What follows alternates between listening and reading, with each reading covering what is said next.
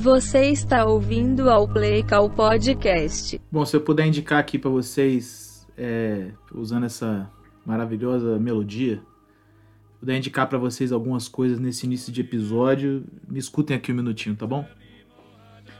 Se alguém quiser uma banda para ouvir uma música e tal, eu recomendo a banda Led Zeppelin. Zeppelin, tá bom? Boa banda. Se alguém quiser se comunicar, o WhatsApp, né? O famoso Zap Zap também fica muito melhor, inclusive, porque a gente quer falar. Pra quem quiser um meio de transporte, mano, você pode andar de Zeppelin, né? Pega ali o seu dirigível, o seu Zeppelin, vai embora. Se você quiser um jogo, assim, dá uma brincada.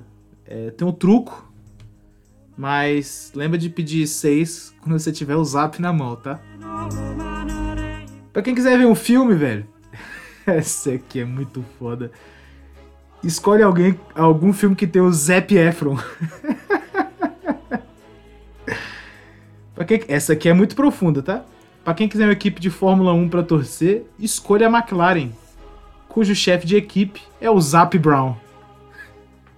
Te amo, Bailey Zappe. Alô! Esse é o Play Call 6363. 63, hein? Quem diria? Como eu gostava de falar alguns episódios atrás aí, especialmente temporada passada, forças obscuras tentam nos derrubar a cada dia, fazer esse episódio não acontecer. Eu não as vejo, vocês não as veem, mas elas existem.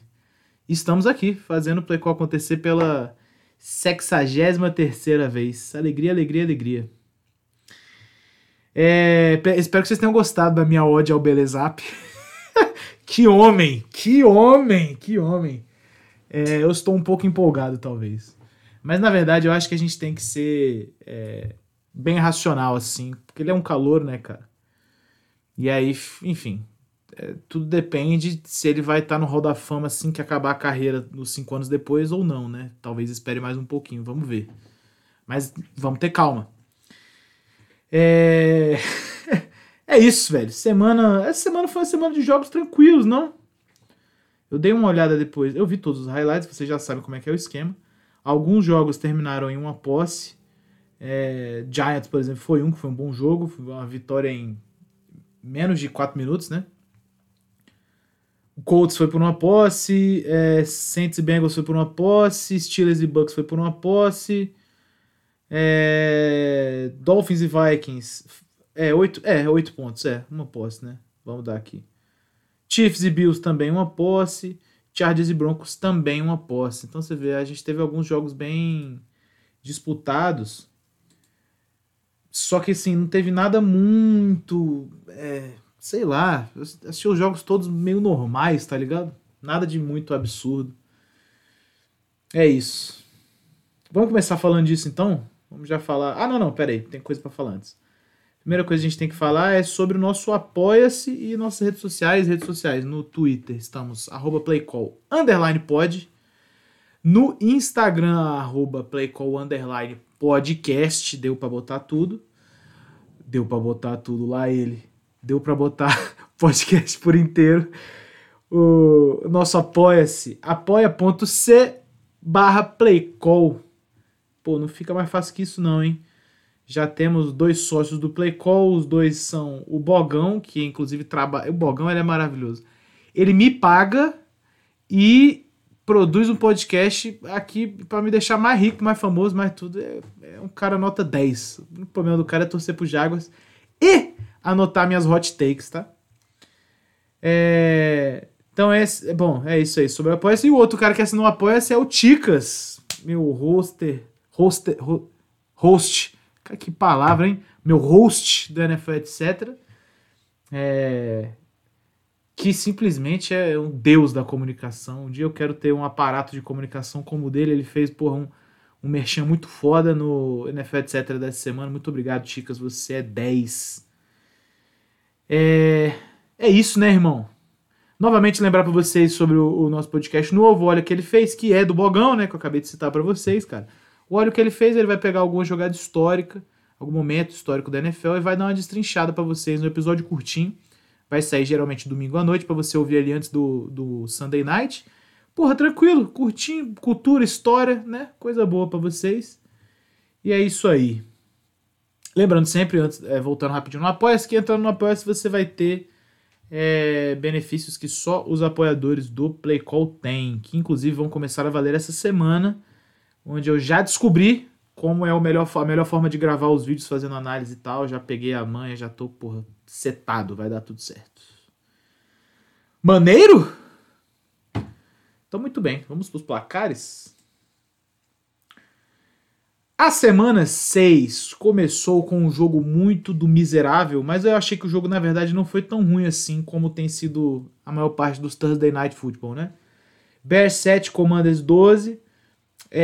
Eu achei que esse jogo foi razoável, assim, de se assistir, não foi escroto, não. Vitória do Commanders, né? O Bears, porra, é complicado. O Bears morreu ali numa jogada que tentou fazer com o Darnell Mooney dropando uma bola no final do jogo. E assim, o Justin Fields, ele... é complicado, hein? Eu acho que todo mundo esperava mais dele. Inclusive ele mesmo. Vitória de Washington, compadre.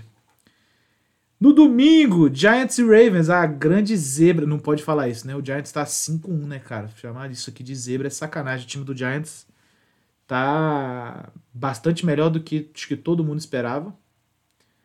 Só que vocês estão vendo que a limitação do elenco... assim, é óbvio que é um elenco aguerrido, né? É uma galera que, assim, que luta pelo resultado. Isso aí não tem como você escapar dessa afirmação. Mas você vê que, assim, todo placar é muito difícil pro Giants conquistar, né? Você vê que eles não ganham o jogo com nenhum tipo de tranquilidade. O que se deve, obviamente, à falta de talento que existe lá. Agora, eles são bem treinados e eles são, evidentemente, jogadores com a fibra moral alta, né? Isso aí é uma coisa que não dá pra escapar também, né? Então, Giants 24, Ravens 20. Viradinha no final. Colts 34, Jaguars 27. Mil perdões, meu amigo Bogão. Eu vou até tomar água aqui antes de continuar isso aqui. Eu falei nos palpites que o Jaguars ia passar o carro como sempre, né? Mas esse é um jogo que ganha quem joga em casa.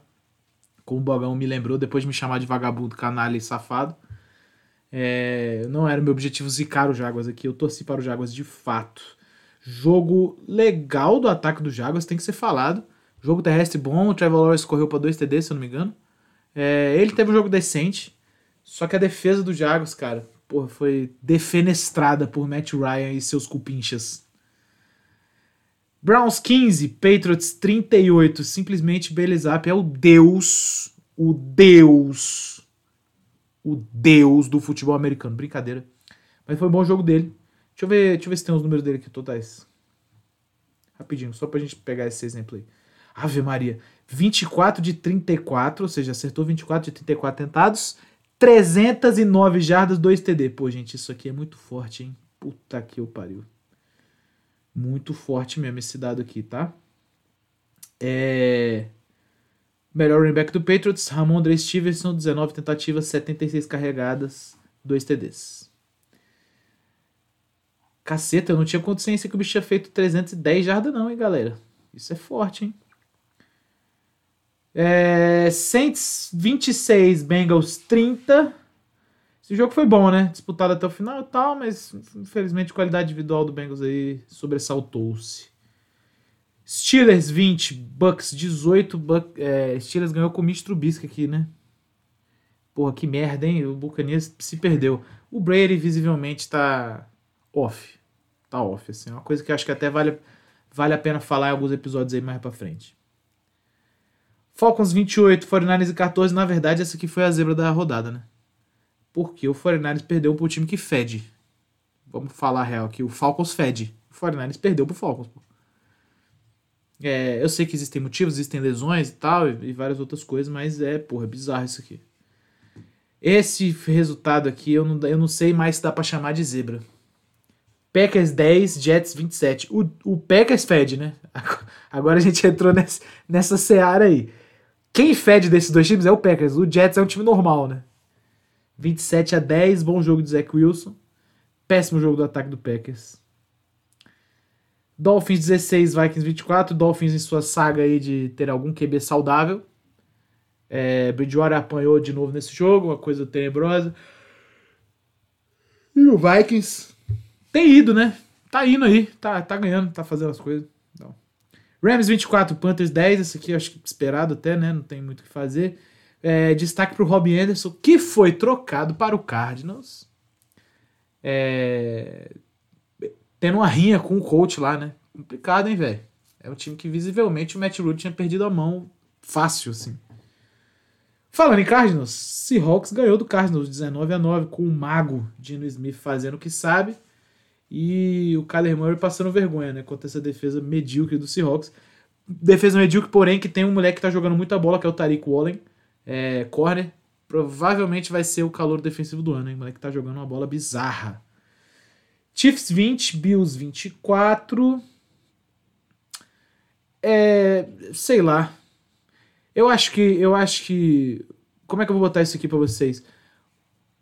O Chiefs esbarrou na defesa do Bills. O Bills não esbarrou na defesa do Chiefs, né? E aí, no fim das contas, foi isso, assim. O Josh Allen fez algumas jogadas individuais bizarras, assim. O Chiefs, obviamente, é um time que tem... O Bills, perdão. É um time que tem armas melhores, hoje em dia, do que o Chiefs. E eu acho que o Chiefs não conseguiu executar um gameplay dominante, porque, de fato, a defesa do Bills é uma boa defesa. No domingo à noite tivemos Eagles 26, Cowboys 17, primeira derrota aí de Cooper Rush como titular. O ataque do Eagles assusta, velho. Eu tenho que falar isso aí pra vocês, tá? A defesa é ok, mas o ataque do Eagles assusta um pouco. Chargers 19, Broncos 16, mais um jogo intragável, né? Todo jogo que o Broncos está é intragável, porém houve alguma evolução. O Russell Wilson começou bem o jogo, jogou melhor e tal, não sei o quê. A defesa do Broncos é boa, né? Então você vê que é um combo que é complicado, assim. Você tem uma defesa boa, com um ataque que é horrível de assistir, a coisa vai ficando complicada, né? Jogos muito ruins que o Broncos faz como um todo. Mas eles conseguem empurrando, eles são um time que ainda é competitivo, apesar dos problemas, né? Levaram o jogo para prorrogação, onde o Chargers ganhou 19-16. Semana que vem. Quinta-feira, famoso amanhã, o jogo será... eu tô gravando quarta-noite, tá? O jogo que vai abrir vai ser Cardinals e Saints. No domingo, às 2 horas, teremos Ravens e Browns. Tem que dar o palpite, né? Cardinals e Saints, eu acho que... Eita, eu acho que esse jogo aqui vai ser mais um de terça-feira naquele pique, hein? Cara, eu vou de... Puta que o pariu, doidão. Eu vou de Saints. Eu acho que a defesa dos Saints, especialmente o pass rush, é capaz de incomodar o Kyler Murray o suficiente pra ele se perder. Mas eu acho que esse jogo aqui tá no escuro, de verdade mesmo. Uma coisa que eu acho que vai acontecer no jogo é que ele vai ser baixa a pontuação. O que seria uma merda, né? Mais um jogo de pontuação baixa na quinta-feira. Mas eu acho que vai ser o caso. 2 horas de domingo. Então, beleza. Vitória do Saints que eu dei aqui, né? 2 horas de domingo, Ravens e Browns, clássico de divisão da AFC... Qual mesmo? Norte. Ravens e Browns, eu vou de Ravens pra ganhar esse jogo. Panthers e Bucs, outro clássico de divisão, NFC South, eu vou de Bucs. Bengals e Falcons, eu vou de Bengals, eu acho que o Bengals ganha esse jogo aqui. Cowboys e Lions, porque é o nosso dever cívico e moral.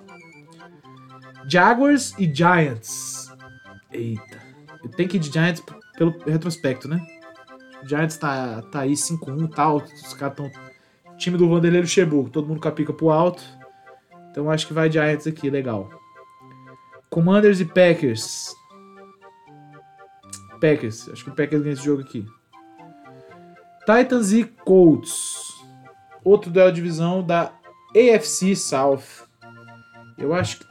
Titans e Colts, eu vou de Titans, hein? É um time melhor, né? Apenas, assim. Posso, obviamente, estar errado, mas eu acho que o Titans consegue executar mais os dois lados da bola do que o Colts. Raiders e Texans. Eu vou de Raiders. Acho que o Raiders consegue levar esse aqui. Broncos e Jets. Mais um jogo intragável, creio eu. Tem que ir de Jets, né? O retrospecto também. Assim, não é que eu acho que um vai ser humilhado pelo outro, não. Acho que vai ser um jogo duro de toda forma. Deve ser duro de assistir também, mas eu acho que o Jets ganha esse jogo. 49ers e Chiefs. Cara, eu vou de Chiefs, infelizmente. Eu gosto de apostar no 49ers, mas eu acho que eu vou de Chiefs nesse aqui. Chargers e Seahawks, eu acho que esse jogo aqui vai ser espetacular, por algum motivo, assim. Eu acho que ele vai ser um shootout bizarro entre Justin Herbert e Geno Smith, simplesmente a lenda. No shootout, Chargers ganha, né? Acho que sim, por causa da defesa do Seahawks. Domingo à noite, temos Dolphins e Steelers. Eu vou de Dolphins de todo jeito. Eu acho que até com o Skyler Thompson o Dolphins ganha esse jogo. E segunda noite temos simplesmente o gigantesco New England Patriots contra o Chicago Bears. Eu vou de Patriots porque o Justin Fields não vai entender porra nenhuma. Pra resumir pra vocês é isso. Eu vou cantar aqui, tá? Moleque, se eu errar esse palpite vai ser o hot take mais legal da história. Eu acho que o Matthew Judon vai ter o melhor jogo da história dele, pessoal, assim. Ele vai acabar com o Justin Fields e com a OL do Bears. Veremos. Muito bem. Uma vez dito os placares e toda essa porra aí. Quem é o vagabundo da semana? Cara, tá ficando complicado, né? Porque os vagabundos da semana estão tramitando mais ou menos entre os mesmos Colts que estão fazendo as mesmas merdas todas as semanas, né? Assim, tá ficando chato já essa parada. Tanto que o burro e o vagabundo eles têm mais ou menos eles estão sendo julgados aí mais ou menos pelo mesmo motivo, só que o olhar tático é diferente. Então o vagabundo da semana vai ser o Matt LaFleur, que é um cara que eu não tô entendendo, assim. Ele tem um time que é de correr com a bola e ele não corre com a bola, pô. É uma coisa que tá, sei lá, tá ficando incompreensível, assim. Ele tem um time montado, um sistema ofensivo montado para correr a bola. Como diria o Vanderlei Luxemburgo, parafraseando no caso, né? Corre a filha da puta da bola, caralho. Tem que correr a filha da puta da bola, o Matt LaFleur, porra. E não tá acontecendo, cara. Quer dizer, tava uma chuva do caralho no jogo. Tava bizarro, tava tudo ruim. Vento, chuva e tal. E o cara me passando a bola. E passa a bola. E... Caralho, doidão. Corre a bola, irmão. Tem dois caras bizarros no backfield, cara. Aaron Jones, AJ Dillon, corre a bola, porra. Que isso, caralho. Já diria o Vinicina. Que isso. Que isso, o Matt LaFleur. Porra. Não tem jeito, irmão. 10 segundos de vagabundo pra você. Corre a filha da puta da bola, porra. Vagabundo, vagabundo, vagabundo, vagabundo, vagabundo, vagabundo, vagabundo, vagabundo, vagabundo, vagabundo. Você é vagabundo, vagabundo, vagabundo, vagabundo. Seu vagabundo. Perfeito. Galera, o burro da semana, eu acho que, velho, difícil ser outro que não ele, hein? Kyle Shanahan. Como que ele me perde o jogo de duas posses pro Falcons é brincadeira, pô. É uma coisa que, assim, que beira, de fato, desrespeito com a torcida do 49ers.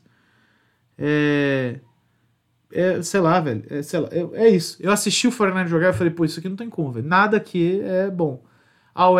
tudo bem. A OL caiu qualidade? Caiu, beleza. Aí a OL é uma merda, não corre a bola. Aí o QB não consegue passar a bola direito. Porra, que isso, cara. Um absurdo. Mas especialmente a defesa do 49ers, que é boa, não pode me tomar 28 pontos do Falcons, porra. E tomou passado, e tomou corrido, e tomou a porra toda. Pô, galera, não dá, velho. O 49ers tem que me entregar um trabalho melhor aqui. E não é vagabundagem. Eu acho que houve um erro de gameplay mesmo, assim. Porque é isso. Tava tão off a coisa pro 49ers que eu reconheço aquilo como burrice, não como vagabundagem, né? Ao contrário do Matt LaFleur. É isso. Me ajuda aí, Almir. Você parece burro! Ei, mas é burro! Nunca vi uma pessoa burra desse jeito, cara. Nunca vi.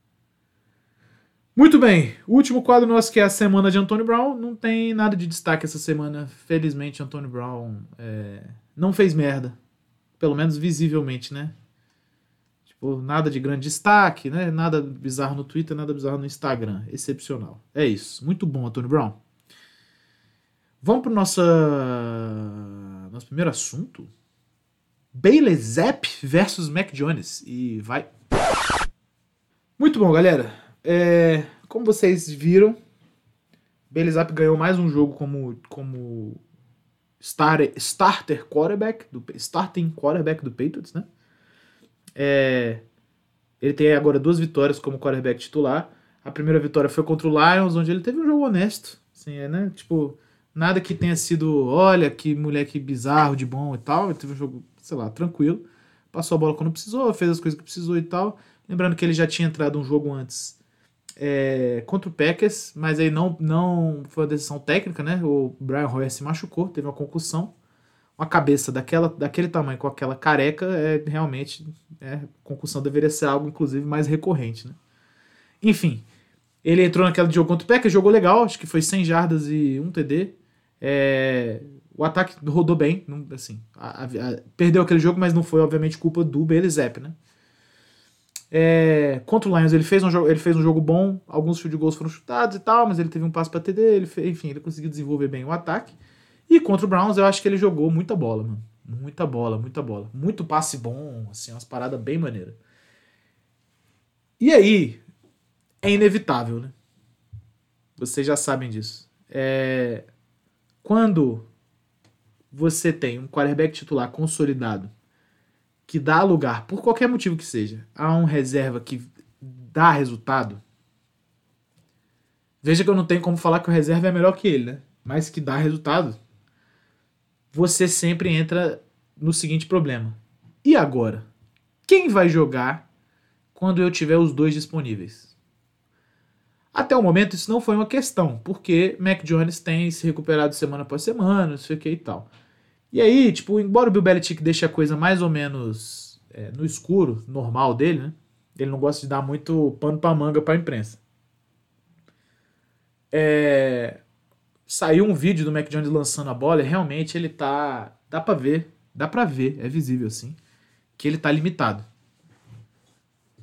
Ele lança a bola bem e tal, e consegue fazer as coisas normal, os caras estão correndo rota e velocidade normal e tal, mas é visível que ele tá duro, né, mano? Assim, tipo, ele vai lançar a bola, ele tá rígido, normal. O cara machucou o tornozelo, o quarterback precisa muito do tornozelo pra lançar, né?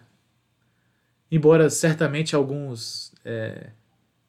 imbecis pensam que não, precisa muito dos membros inferiores para lançar a bola, é o que gera potência e tal.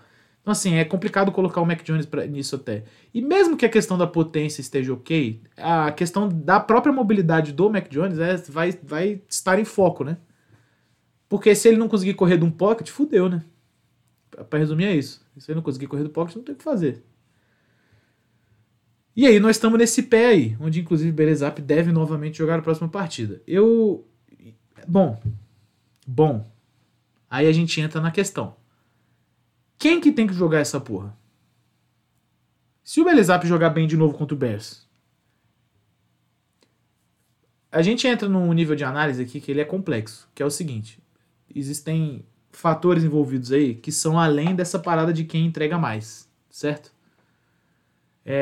Você tem um calouro de quarto round, uma coisa assim, né? Bailey Zappe. Você tem um cara que o Patriots pegou no primeiro round e resolveu que iria construir um ataque em torno dele. Você tem um coordenador ofensivo novato na posição de coordenador ofensivo. Embora não seja um cara inexperiente no futebol americano, ele é novato na posição que ele está. O Bailey Zappe e o Mac Jones, eles têm propriedades parecidas, né? Os dois são QBs de pocket, os dois, tem esse braço ok. E aí eu fico um comentário já aqui pra vocês. O Bailey Zappe tem um braço melhor que o do Mac Jones, tá? A bola roda melhor. Você vê a espiral da bola é melhor do Bailey Zappe do que do Mac Jones. O que vai sempre diferenciar os dois? A tomada de decisão, né? O Mac Jones tem uma tomada de decisão melhor. E aí a gente entra no ponto que é... O Mac Jones está mal essa temporada, certo? Ele acho que ele estava com 2 TDs, 5 interceptações antes de parar de jogar. O Bailey Zappe, por outro lado, ele já está acho que 4 TD e 1 interceptação, uma coisa assim. E aí qual que é a parada aí?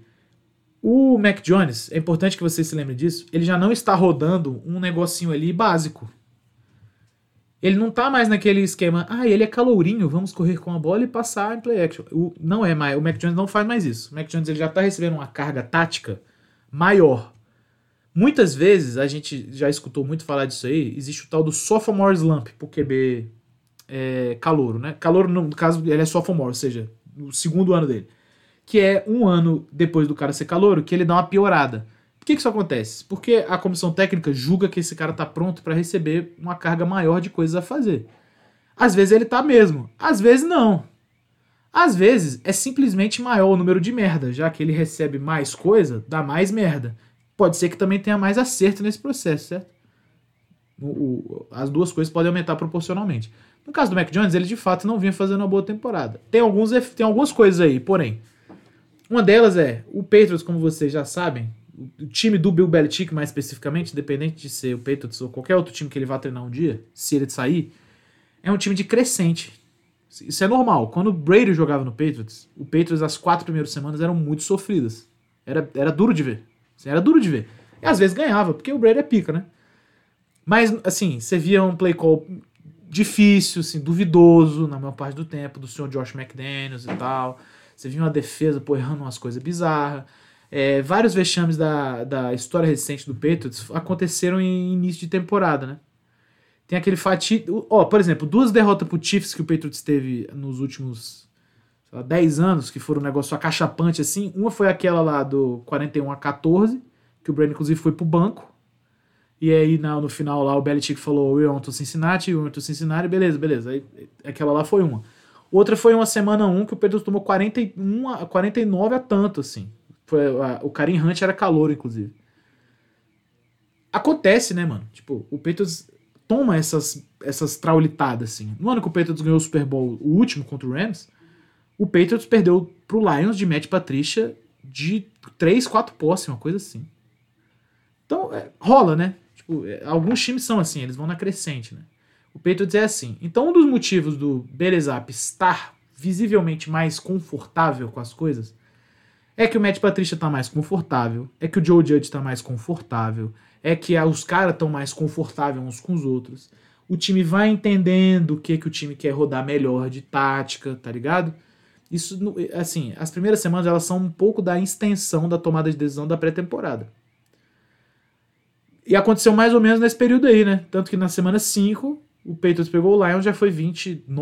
Na semana 6, o Patriots pegou o Browns, já foi 38-15 e tal. Então, beleza. Então a tendência é que, taticamente, o time não piore daqui. Não que não vai acontecer, mas a tendência é essa. Aí está um motivo pelo qual o Bailey Zappe tem melhor jogos, vamos dizer assim, do que o Mac Jones, né? O Mac Jones pegou a subida da montanha. O Zappe tá pegando o time caminhando em cima, no topo da montanha, assim, né? No planalto, vamos chamar assim. O time tá andando reto no planalto. Então ele tá lá. Ele tá aproveitando essa toada tática aí. O segundo motivo, e o motivo óbvio, é, assim como o Mac Jones recebe uma tática maior, uma carga tática maior, o Bailey Zappe certamente recebe uma menor, né? E é simples. A carga menor para um QB reserva é simples, mano. Tipo, você vê que o Patriots não bota ele pra fazer coisa muito complicada.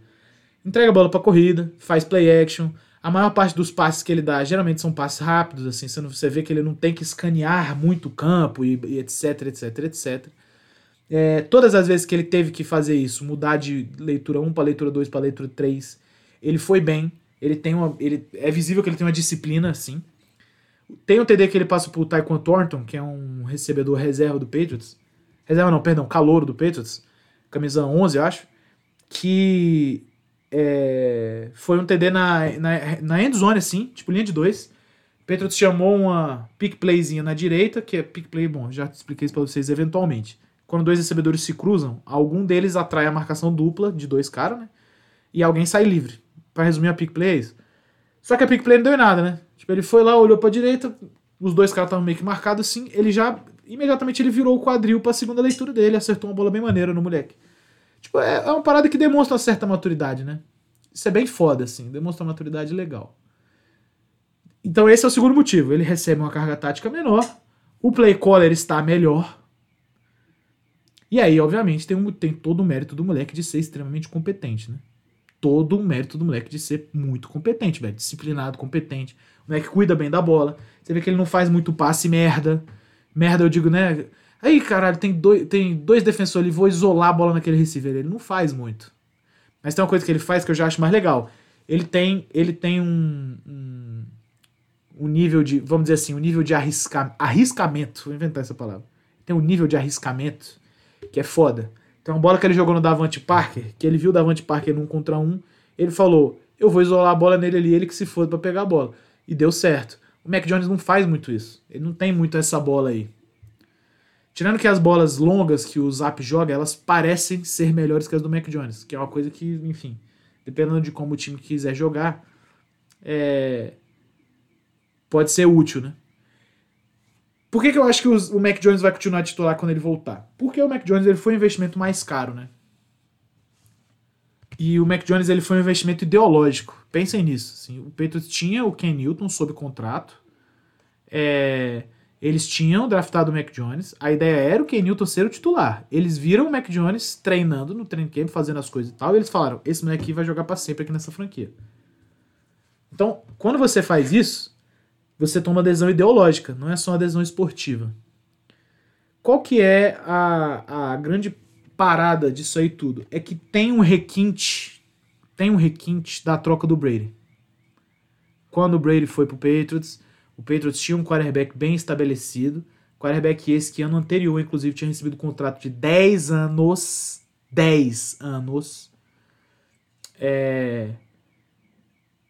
Quando ele se machucou, o Brady jogou alguns jogos. Quando ele voltou, o Belichick falou, quem vai jogar vai ser o Brady. É impossível de acontecer isso com o Bailey Zappe? Não. Não é impossível. Obviamente, a lesão do Mac Jones é bastante mais severa, né, velho? Perdão, bastante mais simples, né? É só uma torção de tornozelo. Enquanto que a porra do Drew Bledsoe perfurou um rim, né? Assim, literalmente, não tem comparação. Então, o Mac Jones ainda tá no treino, ainda tá fazendo as paradas e tal, enfim, ele não deixou de estar no time, né? O Drew Bledsoe ficou semanas fora, recuperando uma porra de um órgão, né? Então é complicado. Ai, inevitavelmente esse assunto vai tomar ar. Ainda mais se o Bailey Zappe jogar de novo, na segunda, ainda mais se ele jogar bem em horário nobre, assim, vai ficar um barulho maior a respeito disso, assim, porque até agora o Patriots não tem jogado em horário nobre, o que quer dizer que quem tá assistindo ele é quem gosta de NFL e quem torce pro Patriots ou pro outro time adversário, né? Agora ele vai jogar na segunda-feira, todo mundo vai ver essa porra, então se ele jogar bem na segunda-feira, vai ser, vocês podem anotar aí que, enfim, o barulho em torno disso vai ser bizarro, tá? Muito bem. Próximo tópico é uma pergunta do meu amigo Ticas que eu transformei em tópico ao invés de só responder a pergunta. O que está acontecendo com os ataques esse ano? Vai. Galerinha, meu amigo Ticas no grupo do Play Call Podcast perguntou o seguinte. Deixa eu ver se eu acho a pergunta aqui. E aí eu li a pergunta e falei, pô, esse tópico é muito bom. É melhor do que só responder no final. Por que os ataques esse ano fedem tanto? Vale para todas as métricas nas primeiras 6 semanas. Jardas corridas, jardas passadas, TDs e, óbvio, pontuação geral bem menores que nos últimos 2 anos. Qual a justificativa técnica para estarem rolando tantas peladas? Eu vou pegar aqui minha página de placares e eu vou puxar da semana 1 para ver se... Vocês vão vir aqui comigo para ver se a gente acha alguma correlação, beleza? Semana 1 de 18, é isso que a gente quer? O que a gente tem de pelado na semana 1? Bears 19, 49ers 10. Trey Lance aqui, né? Maior culpado. Dolphins 20, Patriots 7. Patriots 7 pontos. Maior culpado, Matt Patrícia. Jets 9, Ravens 24. Maior culpado aqui, Jets. Acho que o Flaco até jogou bem essa partida, né? Vikings 23, Packers 7. Packers como um todo, Aaron Rodgers, Matt LaFleur. Bucs 19, Cowboys 3, o maior culpado aqui foi a lesão do Dak Prescott. Na semana seguinte, vocês vão ver que é mais ou menos a mesma pegada, né? Steelers 14, Patriots 17. Pô, Trubisky, não tem jeito. Aí você vem pra Giants e Panthers, também jogo low scoring, 19-16. Jaguars 24, Colts 0, mesma pegada. Bucs 20, Saints 10, mesma pegada, ataque do Saints, nada. Seahawks 7, 49ers 27, mesma pegada, Geno Smith se peidou nesse jogo. Broncos 16, Texans 9, jogo normal, né, jogo low scoring, o Texans é o Texans, né, Davis Mills, simplesmente. Packers 27, Bears 10, Justin Fields. Bills 41, Titans 7, aqui simplesmente o Bills é melhor, isso aí mesmo. Não acho que nem seja muita culpa do nem Tannehill, nem o ataque do Titans, não. É difícil ganhar do Bills mesmo, não tem jeito. Eagles 24, Vikings 7. Aqui, sistemicamente, culpa de Kirk Cousins e Kevin O'Connell. Quando a gente vai para a semana 3, a gente tem o Jets 12, Bengals 27. O ataque do Jets naquele pique, né? Patriots 26. Não, esse jogo aqui foi bom. High scoring. Saints 14, Panthers 22. Que o ataque do Saints é um dos mais irregulares da liga. Commanders 8, Carson Wentz. Não sei o que. Cardinals 12, Kyler Murray, brincadeira. Chargers 10, esse jogo aqui foi o jogo que o Justin Herbert estava visivelmente limitado, né? Bucs 12, Packers 14, horrível. Não é que você realmente eu tinha visto já isso aqui antes, mas eu quis abrir para falar com vocês aqui para ver que de fato um número altíssimo de peladas nós estamos tendo, né? Quais são os motivos, eu acho, que estão havendo em torno disso? A primeira coisa é a seguinte. Quando você para ver mais ou menos os times que são os maiores protagonistas de pelada, que são Saints, Panthers, Cardinals, Broncos e Colts, esses são 5 times que têm aspectos muito questionáveis ou no coaching staff ou nas peças que estão jogando em campo. Quando você vai para o Saints, por exemplo, a questão da ausência do QB e a questão da ausência do Camara são coisas que são relevantes, né? Inevitavelmente relevantes. Tudo bem que o Saints tem, outras peças que são muito boas, né? Tem Mark Ingram, tem uma OL que é legal para correr? Tem. Tem o Tyson Hill, que é excepcional jogador, não quarterback? Tem. Tem uns wide bacana? Tem. Mas uns wide calouro também, né? Mas tem uns wide bacana, beleza. Aí você vai pro, o outro que eu falei, Cardinals. Cardinals, moleque, enfim, Cliff Kingsbury, inclusive, parece que tá querendo abrir mão do play call, né? Ele tá sentindo que o problema talvez seja ele. É possível que seja? É. Kyler Murray, irregular, né? Pode ser bom jogador, tanto que for. A real é que o Kyler Murray é irregular. O Cardinals, tem uns caras bonzinhos jogando bola? Tem, mano. Acabou de perder o guard titular, o Pilg. Não sei como é que eles vão repor, porque a OL já é um problema. Então, existe aí uma tendência de dar uma piorada, inclusive, isso aí, tá? Outro time que eu falei, Broncos. O Russell Wilson está jogando mal? Está. Nathaniel Hackett. É uma piada, pô. A gente precisa chegar a essa conclusão, assim. Esse é o tipo de coisa que eu não gosto de falar sobre coaches, nem sobre jogadores, pra ser honesto com vocês. Mas é complicado, mano. O Hackett é uma piada, pô. Assim, ele conseguiu foder 2 franquias, que parece que ele tava bem no Packers, ele saiu e o Packers desaprendeu o ataque. E foi pro Broncos e o Broncos desaprendeu o ataque. Pô, é isso. Ele fudeu todo mundo, pô, nessa troca dele aí pro Broncos. O Panthers tava sem comando, né, mano? Não tem muito o que falar, velho. Outro time que protagonizou umas peladas. Steelers. Porra. Mitch Trubisky, pô, simplesmente. E o coordenador ofensivo que fede Matt Canada, né? Não tem jeito. Então veja que os times que estão protagonizando as peladas são mais ou menos os mesmos, pô. Não foge muito disso aqui, tá ligado? O que tá acontecendo? Tá acontecendo que, velho, tá havendo muito coaching ruim em alguns times.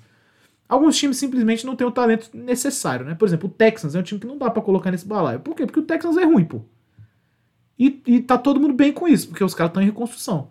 Agora, Broncos... Bears, que é um time que, tudo bem, o head coach é novo, mas caralho, é o segundo ano do Fields, e não vai me dar nada a mais do que isso aqui, filho? É isso aqui que você tem pra me entregar? Não conseguir passar uma bola do pocket?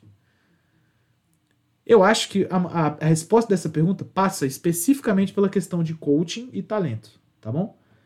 Eu não identifiquei ainda nada de muito diferente que defesas estejam fazendo. Então, quando o Ticas me pergunta assim, qual a justificativa técnica pra estarem rolando tantas peladas... É isso, assim, não tem nada de muito diferente que defesa esteja fazendo, assim. Parte tática, parte técnica, não tem. Assim. Não é que, vamos dizer que...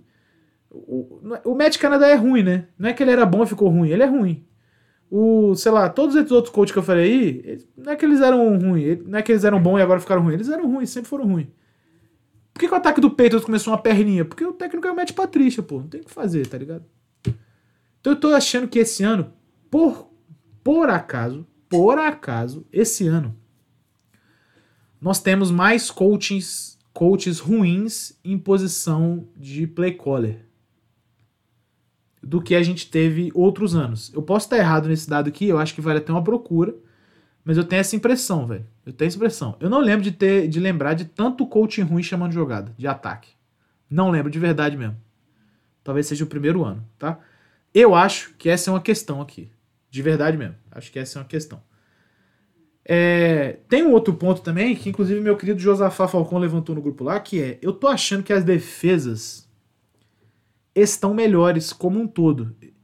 E aí é importante lembrar pra vocês que, assim, o futebol americano ele é cíclico nesse aspecto, né? Por exemplo, o ataque vira e fala assim, caralho, se a defesa joga com 3 linebacker, eu vou começar a botar um monte de recebedor em campo, passar a bola, porque aí os linebackers se fodem, né? Aí não tem o que a defesa fazer, vai ter que jogar desconfortável. Aí a defesa responde como? A defesa tira linebackers, bota DBs em campo.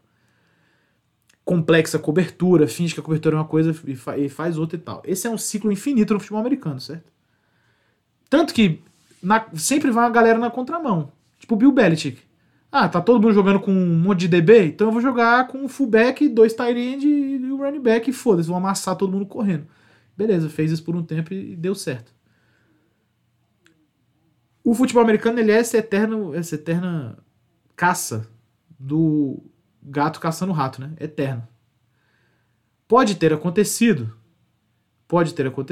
que as defesas estão fazendo algo mais recorrente nessa temporada, que os ataques ainda não estão sabendo lidar. É possível. Mas eu não tenho essa resposta, tá? É isso. Isso aqui foi mais pra fazer uma reflexão. De fato, velho, a gente tá tendo muito coach ruim em posição grande na NFL, assim, esse ano, de maneira, extraordinária até, eu diria. É um lembrete, velho, de que se algumas pessoas venceram na vida, você também consegue, tá?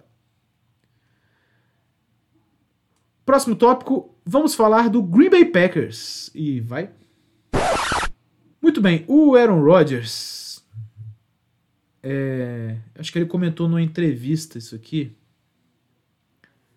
Eu quero comentar duas coisas que eu vi no Twitter. A primeira delas o Aaron Rodgers comentou que ele achava que o ataque do Packers precisava deixar as coisas mais simples.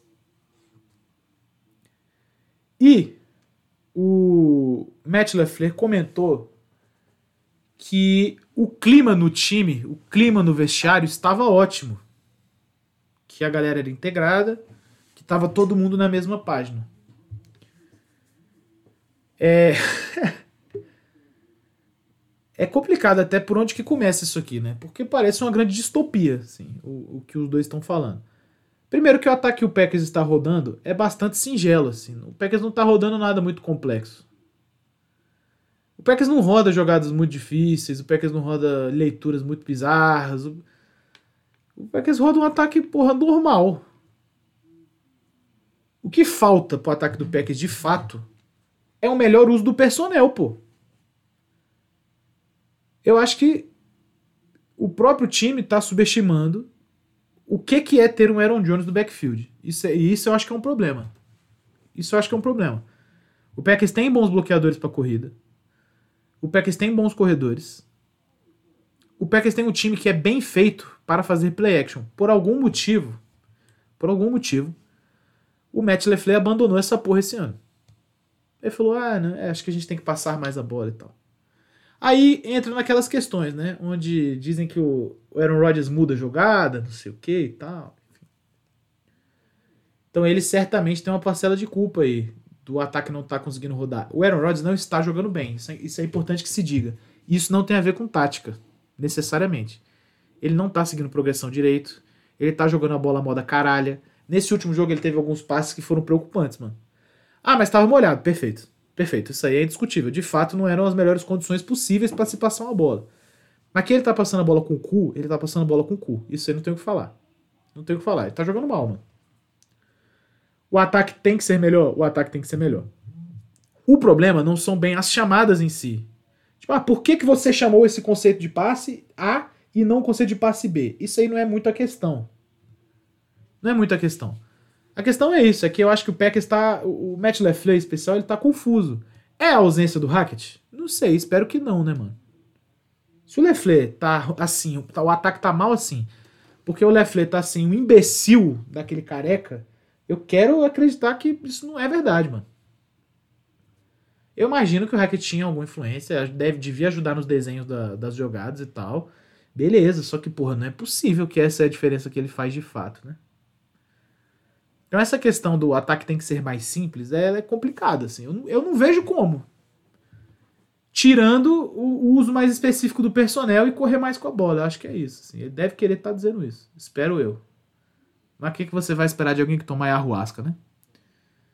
E o segundo tópico é esse tópico aí do Matt LeFleur falando que tá tudo ótimo, tá tudo excelente, tá tudo, porra, incrível. Isso aí é uma coisa que parece um pouco hoje de conversa de técnico de futebol no Brasil, né? Toma água aqui rapidão.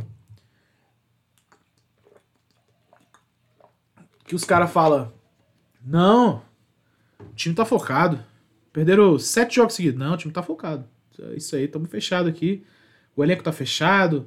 Que a gente é trabalhador e tal, beleza. Pô, ninguém tá duvidando que o elenco é vagabundo, né? Isso não é, a questão não é essa. Ninguém acha que vocês são vagabundo. O problema é que tá ruim, né?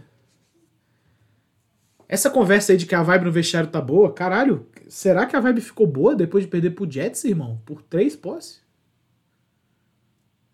É difícil alguém me convencer disso, hein? Mas difícil mesmo. Complicado. Complicado alguém me convencer disso. Complicado.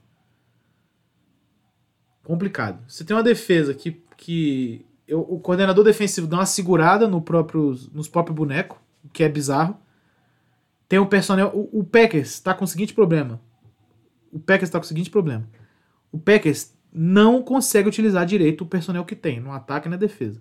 Então, na defesa, o coordenador defensivo limita os caras, o que é inacreditável. Limita os caras, mano.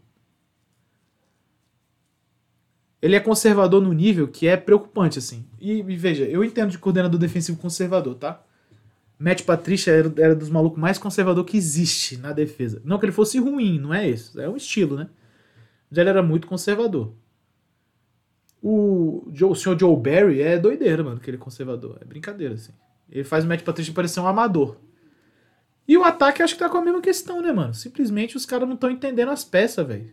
E é isso aí, irmão. Até onde vai isso é doideira, assim, não faço ideia. Eu acho que esse time do Packers, eu falei isso já no outro episódio, eu acho que esse time está fadado a não conseguir nada esse ano.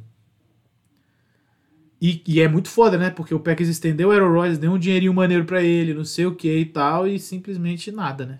Tá saindo nada disso aí. Vamos ver. A ver. Mas eu acho que não melhora muito não, vou deixar claro pra vocês isso aí. Tem que correr a bola, mano. Tem que parar com essa porra aí de fazer desenho bonito de jogada e correr com a bola. Ai, último tópico antes das perguntas, vamos falar de novo, falando sério sobre Nathaniel Hackett. E vai. Perfeito, galera. Deixa eu ler um negócio aqui pra vocês que aconteceu. O Melvin Gordon, ele ficou como terceiro running back no jogo Broncos e Chargers, certo? Então ele foi pro banco, o famoso foi bancado. O outro running back do Broncos jogou uma bola legal. Só lá teve os Murray e tal, jogou uma bola bacana e tal. E aí o Melvin Gordon deu uma reclamada pública, que estava no banco, né? Obviamente o Melvin Gordon é um bom running back, né? Não tem como falar que não, mas ele é um bom running back. Falou em público que enfim, estava insatisfeito com o banco e tal. O Hackett, ao ser perguntado por isso, falou em público também que conversaria com o Gordon e hoje... mais cedo, simplesmente o Gordon foi nomeado titular para o próximo jogo. Esse jogo da semana 7 é contra o Jets. E quem mandou isso aqui foi meu amigo Chan. Me mandou a mensagem, me mandou esse print no Twitter aqui que eu achei bem foda. Eu lembrava desses passos aqui, eu lembrava que o Gordon reclamou, que o Gordon foi bancado, que o Gordon reclamou e que o Hackett ia falar. Aí hoje à tarde eu vi... Sem muita conexão com esse assunto, eu vi entre os tweets do dia que o Gordon ia jogar, ia ser titular, né, na semana 7. E assim, mano, é preocupante porque a mensagem que isso aqui passa para jogador profissional é muito dura, né, que é, se você está insatisfeito com o banco, reclame em público que eu dou um jeito. Veja, running back é um cara que ele é valioso por outros motivos, assim. Por exemplo, ele é valioso pela liderança dele, ele é valioso porque ele é um cara... situacionalmente ele é bacana e tal. Só que o running back ele não pode ter essa moral aqui. Podia ser o Melvin Gordon, podia ser qualquer um, tá ligado? E aí quando você lê o seguinte, o Latavius Murray jogou melhor, jogou bem, entrou e jogou bem, porra, qual que é o leverage que o Melvin Gordon tem? Nenhum. E aí o filho da puta do head coach tenta resolver a situação. Como? Botando o cara de titular. É assim, velho, eu não sei, eu não sei o que o Broncos quer com esse cara, de verdade, velho, assim, eu tô embasbacado, assim, com essa parada do Broncos. Russell Wilson, me parece, não jogará as próximas semanas, ele tem uma lesão real aí, muscular. Vamos ver como é que vai ser isso. Só que, velho, é muito complicado, né, irmão? Assim,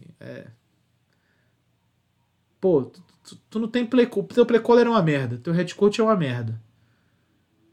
É uma merda tanto decisões de campo quanto decisões gerenciais de time, disciplinares. Teu quarterback, que tu pagou uma tonelada de dinheiro, é uma merda. Tua OL tá uma merda. Teu left tackle, titular, se machucou. Teus wide, que são bons, de vez em quando joga uma merda. O Broncos tá fudido, né? E mal pago, assim, com o Nathaniel Hackett, assim. Esse bagulho aqui pra mim é uma gota d'água, vou falar pra vocês, porque o resto do vestiário vê essa merda aqui e fala, pô, não é possível que isso tá acontecendo. O maluco reclamou e ele vai voltar a ser titular porque ele reclamou? É assim que funciona agora? Chegamos a esse nível? Sim. Sim, jogador Denver Broncos. Chegamos a esse nível. Você aí, meu Tyrande Dulcich, esse é o nível que você chegou. Isso mesmo. Algo precisa ser feito, né, mano? Assim, eu acho que a gerência do Broncos tem uns anos que já é mais ou menos, né? Mas algo tem que ser feito aqui, que isso aqui é inacreditável. Inacreditável, assim. Perfeito. Curtinho esse tópico, né? Não tem muito mais o que falar, mas eu acho que é importante falar, porque esse é um aspecto de coaching que é relevante na NFL, né? O lidar com a imprensa e os seus jogadores terem parâmetros claros do que falar com a imprensa é o ideal. No fim do dia, isso aí que o Bill Belichick faz com a imprensa de... Bill Belichick, vamos nos preparar. Próximo jogo. Tá. No fim do dia, o que ele faz é desencorajar os jogadores, não é desencorajar a imprensa. Porque os jogadores chegam no pódio lá depois dele e ninguém entrega nada demais, mano. Respeitamos muito o time, não sei o que e tal. É isso que faz, tá ligado? Que é uma coisa que não acontece no Broncos, né? Deveria. Vamos para as perguntas e vai. Perfeito, galera. Primeira pergunta que nós temos agora. Primeira pergunta é em áudio do Henrique, do nosso grupo. Vou botar aqui para rodar e aí a gente responde as outras que são todas em texto. Temos uma do Twitter, do meu amigo Robson Daniel. Pergunta do Henrique, vai. Fala, coach. Estamos presenciando mais um ano do 49ers sendo completamente destruído pelas lesões. Muitas lesões nas trincheiras, corpo de recebedores. Perfeito. Pô, papo de 5 anos que a gente vê o 49ers sendo um dos times mais destruídos por lesões da liga inteira. Perfeito. E é impossível a gente dizer que isso é azar. Tipo, já passou do tempo da gente chamar isso de azar, né?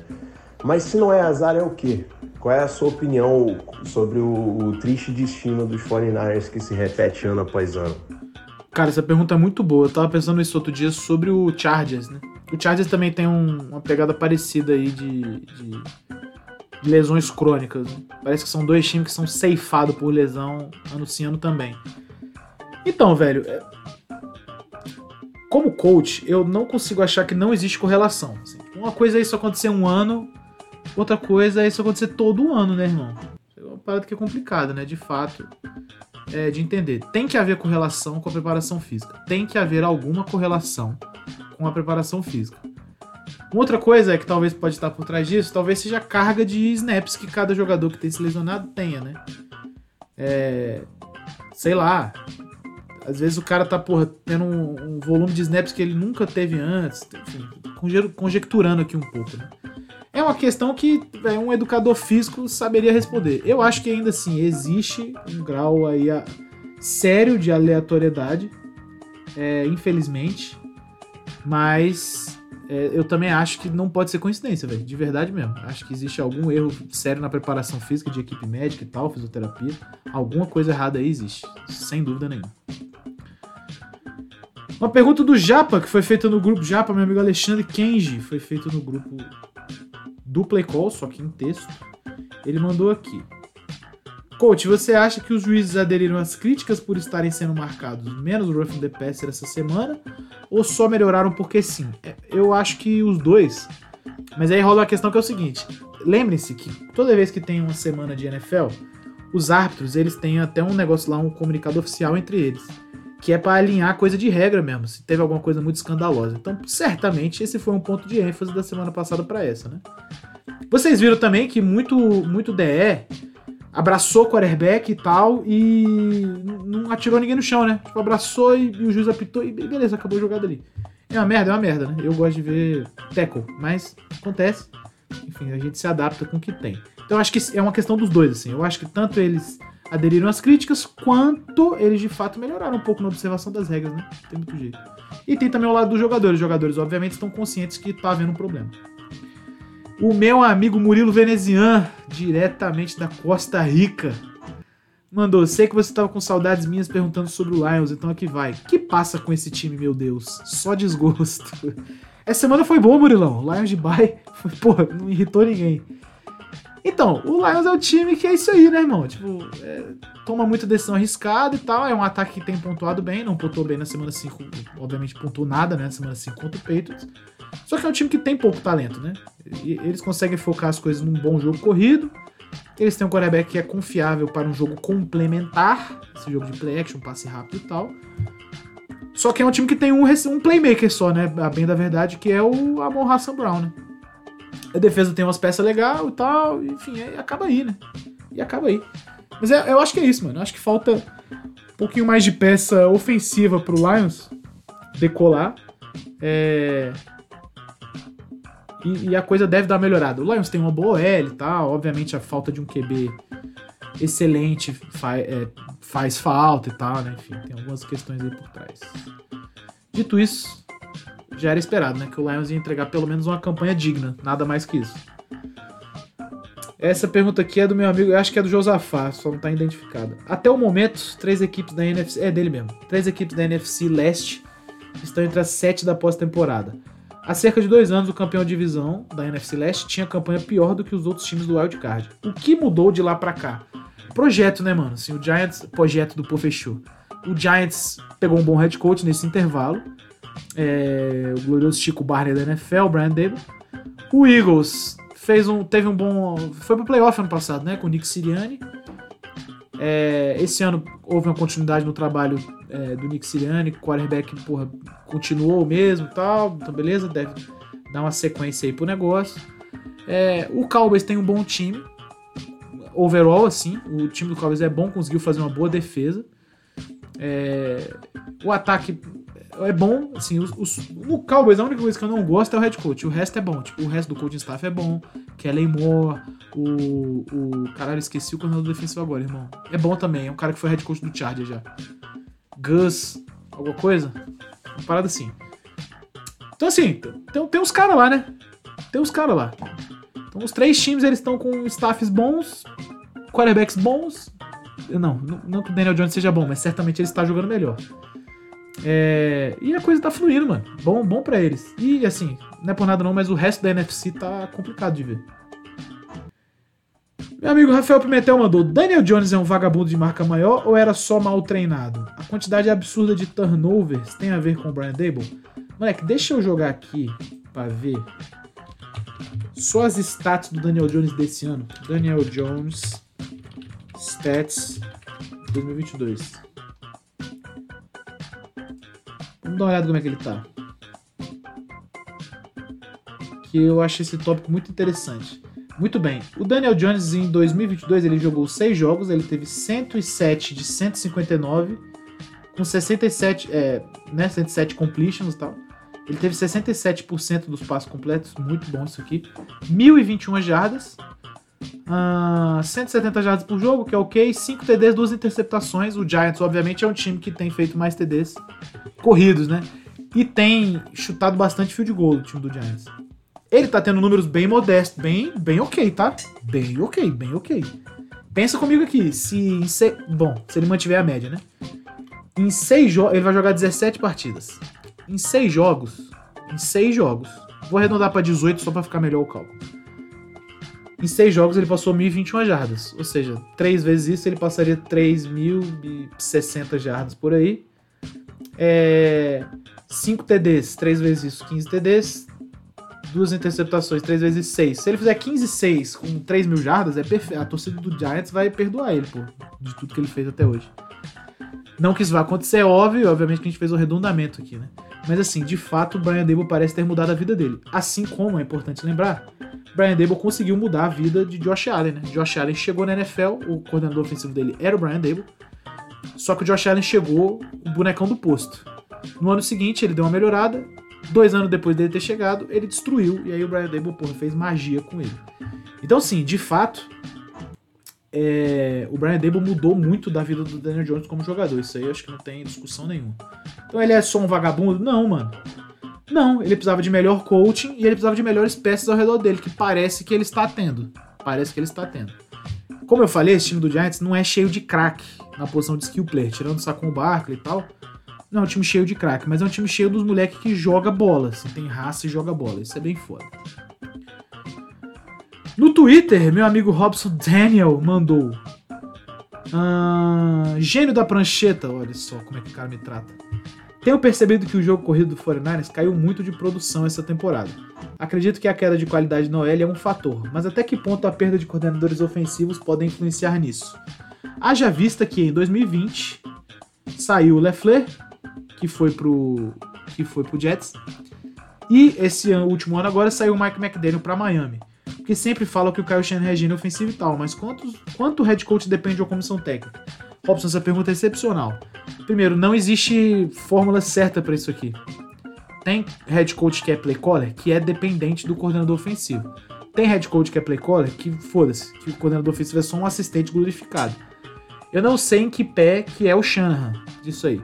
Acho eu que o Shanahan redesenha as próprias coisas e que o assistente, o coordenador ofensivo, ele é mais um assistente, certo? Eu acho que é assim. Um exemplo fácil pra você é o Andy Reid, né? O Andy Reid, ele idealiza o próprio ataque, mas o Andy Reid já tem um tempo que ele parou de chamar as próprias jogadas, né? Só que ele sempre teve, muito input do coordenador ofensivo. O coordenador ofensivo dele era, de fato, um coordenador ofensivo, só não fazia as jogadas. Quem desenhava a jogada e tal era o coordenador ofensivo. Quem chamava era o nosso glorioso Andy Reid, certo? Então, não sei muito bem qual que é a parada aqui. Quanto o HC depende de uma comissão técnica? Cara, muito. É que não é fechado isso, assim, não é... O Bill Belichick depende da comissão técnica dele, X. O Andy Reid depende, Y. Porque são estruturas diferentes. Eles não fazem as coisas da mesma forma, entende? O Kyle Shanahan, cara, eu acho que ele depende um pouco, não muito. Agora eu vou te falar. De fato, eu acho que essa questão de jogo corrido esbarra muito no talento. Porque, em termos de esquema, o jogo corrido do 49ers é bem foda. Bem foda mesmo. O Shanahan é bem foda desenhando jogada. Então eu acho que é o talento aí o principal fator, tá? Das coisas não estarem dando certo. Foram-se as perguntas? Vamos encerrar. Perfeito, galera. Muito obrigado por estarem comigo aqui no nosso glorioso Play Call número 63.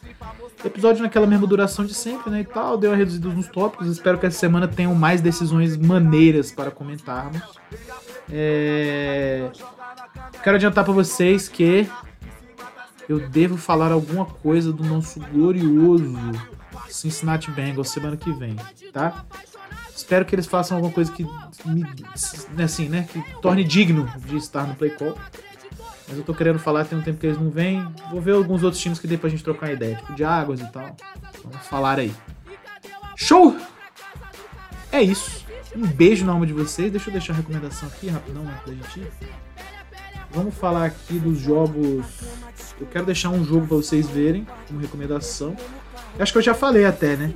Eu acho que esse... Cadê? Seahawks não. O jogo do Seahawks mesmo. Seahawks e quem? Chargers. Eu acho que esse jogo vai ser bem bom, hein? 5:25 de domingo. Eu acho que um jogo que vai ser absolutamente intragável, já falei também, é Broncos e Jets. Acho que Commanders e Packers também tem esse potencial, tá? Não assistam se puderem evitar. Irado? Então, muito obrigado pela sua audiência, pela sua atenção. Compartilhe o Play Call com a galera, amigo. E vamos nessa. Valeu!